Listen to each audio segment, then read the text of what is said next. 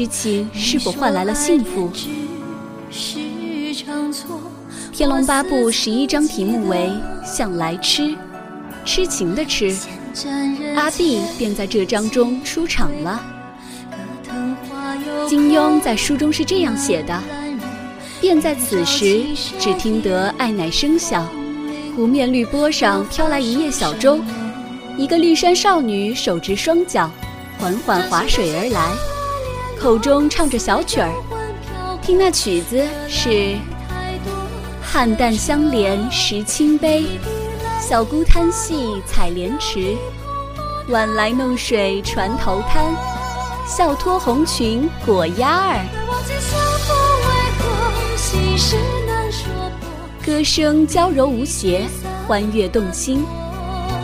他写了这世间，辞了太多。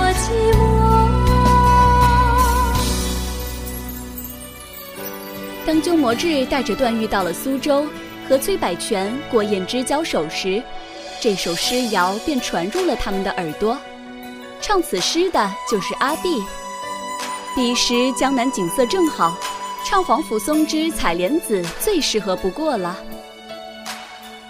试想一下，在江南，在苏州，湖泊千里，柳色映人，再有一个十七八岁的少女，唱着这首诗，慢慢的将船摇过来，这是多美的情景啊！江南女子。最是这点迷人，多少人一遇误了终生。也错过，但若似会记在什么？尘埃落定，花开，怎么躲呢？阿碧是在餐盒中服侍慕容复的小丫头，声音清甜，面色温柔，满身秀气。一口苏州土白，更是将她映得婉转温柔。段誉以为她虽然长得不如穆婉清，但是因为八分容貌，十二分温柔，所以抵得上十分人才的美女。段誉除了看王语嫣失眼外，看别的女人倒是很准。这阿碧，便是极其温柔的女人。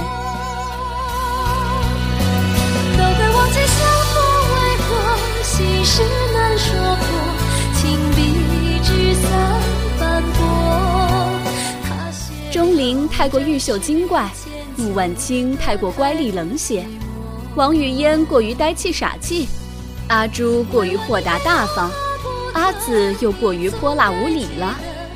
他们谁和阿碧相比，都失之温柔。虽然他们都比阿碧出身显赫，经历也比阿碧曲折。但是阿碧就是苏州的一个女子呀，静静的在参河庄，在江南等着慕容复，陪着慕容复。生一世无双的你，仍眷恋着我。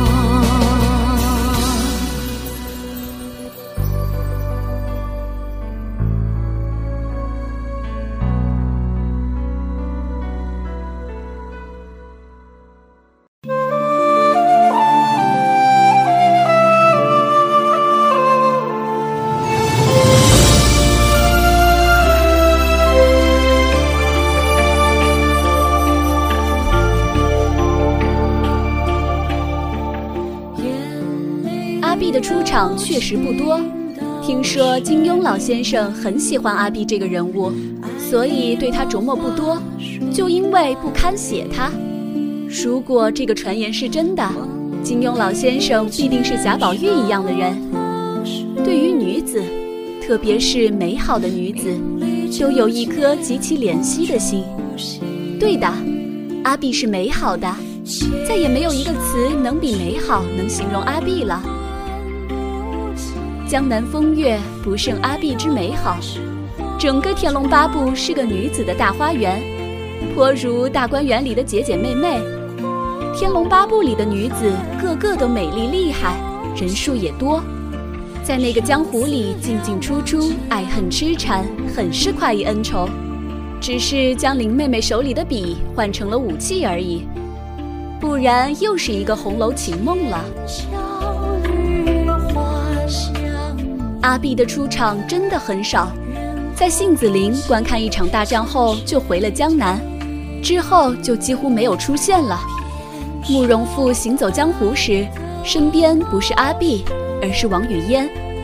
不知道等在江南的阿碧想到此情时是何感想？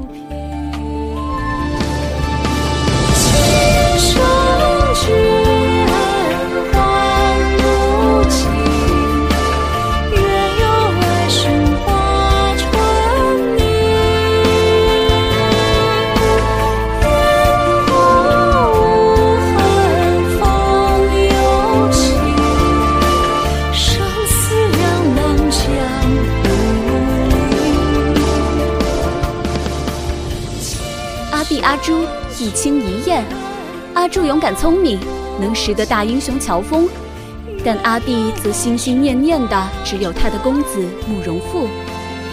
管他慕容复是燕国皇室后人，还是疯疯癫癫的傻子，他都一如既往。阿碧压根就没有江湖，他只有一点点情思，只有他的公子。他不管什么江湖大义。也不管正义邪恶，当慕容复身边的人全都离开他时，就连包不同等人都离开了，他照样不离不弃。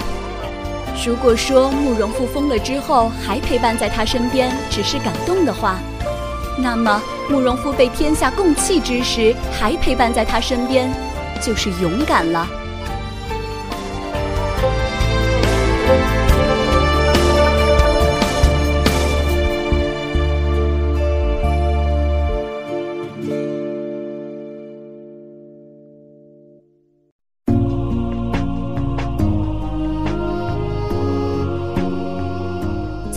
心里，他的慕容公子该比天下更重要。然而可惜的是，慕容复始终执迷不悟，眼里只有天下。但是命运弄人，在他眼里的天下不要他了，不在他眼里的阿碧却始终在身边。这是时也命也吧。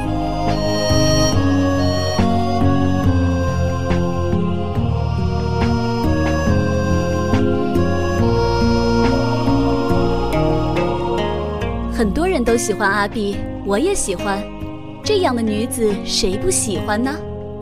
但是我想，众人喜欢阿碧，不单单是因为她很美好，还有一点我认为很重要，就是阿碧出场太少。阿碧的绝少出场，使得她变得片面。小说中阿碧出现的几次，都是她正面而美好的描写，她不好的一面，人们自然不知道了。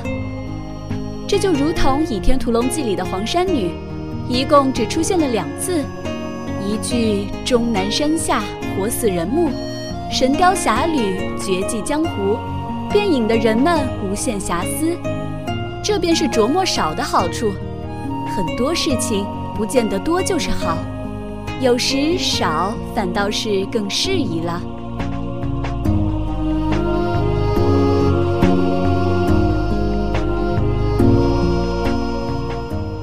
中国画特别讲究留白，中国诗词也讲究留白。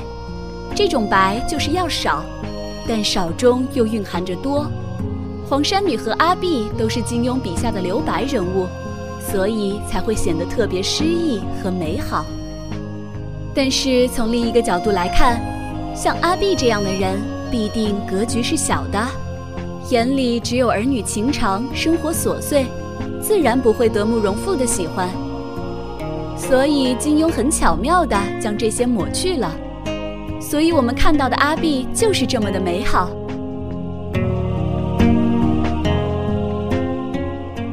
阿碧是少数不是段誉妹妹的女子，也是少数身世不详的女子，就像柳如是一般，年纪尚小便被抱养他家，只是一个作为妾，一个作为丫鬟。算来，阿碧的运气倒是比柳如是好很多。阿碧是秦颠康广陵的弟子，而康广陵又是聪辩先生的首徒，所以阿碧的音乐才能极高。从他唱的歌、说的话来看，他的文学造诣也是不低的。这样的人若是不身处江湖，必是一个才女。那样的话，估计要比阿朱、王语嫣等人风光不知多少。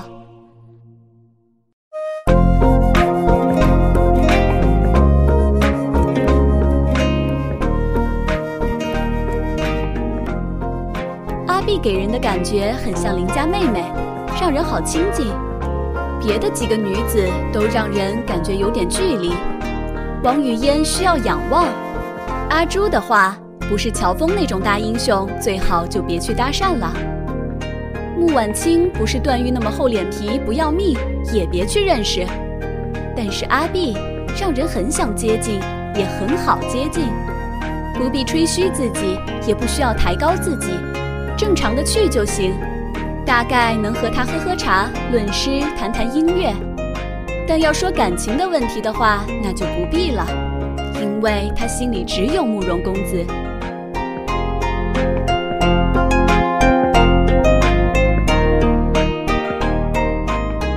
在天龙八部》的结局，段誉一行人去天龙寺的途中遇到了阿碧和慕容复。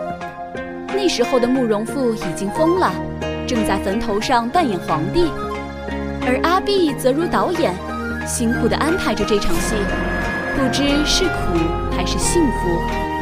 段誉有想将他们接到大理，但是一转念便觉得不妥。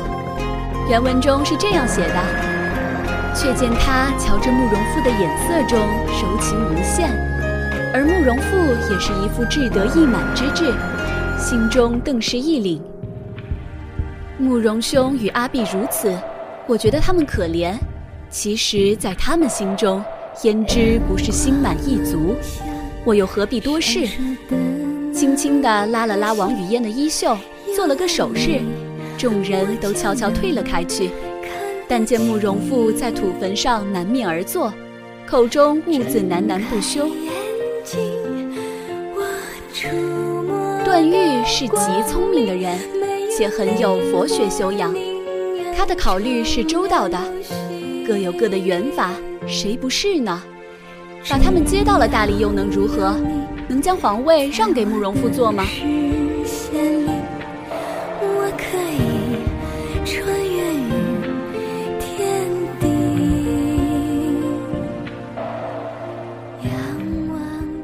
阿碧出场早，结局又有他。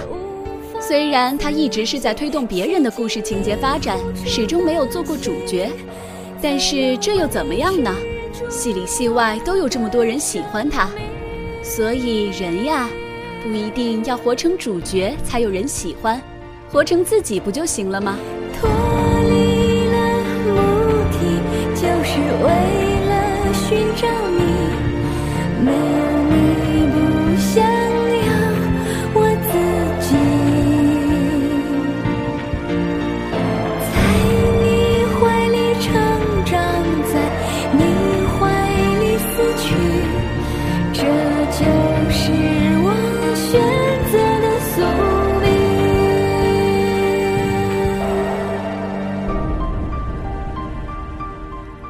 最后幸与不幸，我们无从得知，但我想。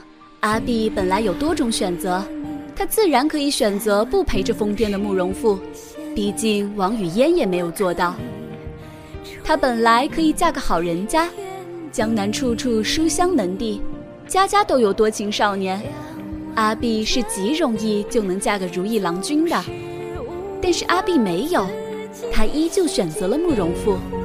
而人能过着自己选择的人生，还有什么不好呢？幸福与不幸福，此一时彼一时也，谁又能说得准呢？外人也不必强求了。脱离了目的，就是为了寻找你，没有你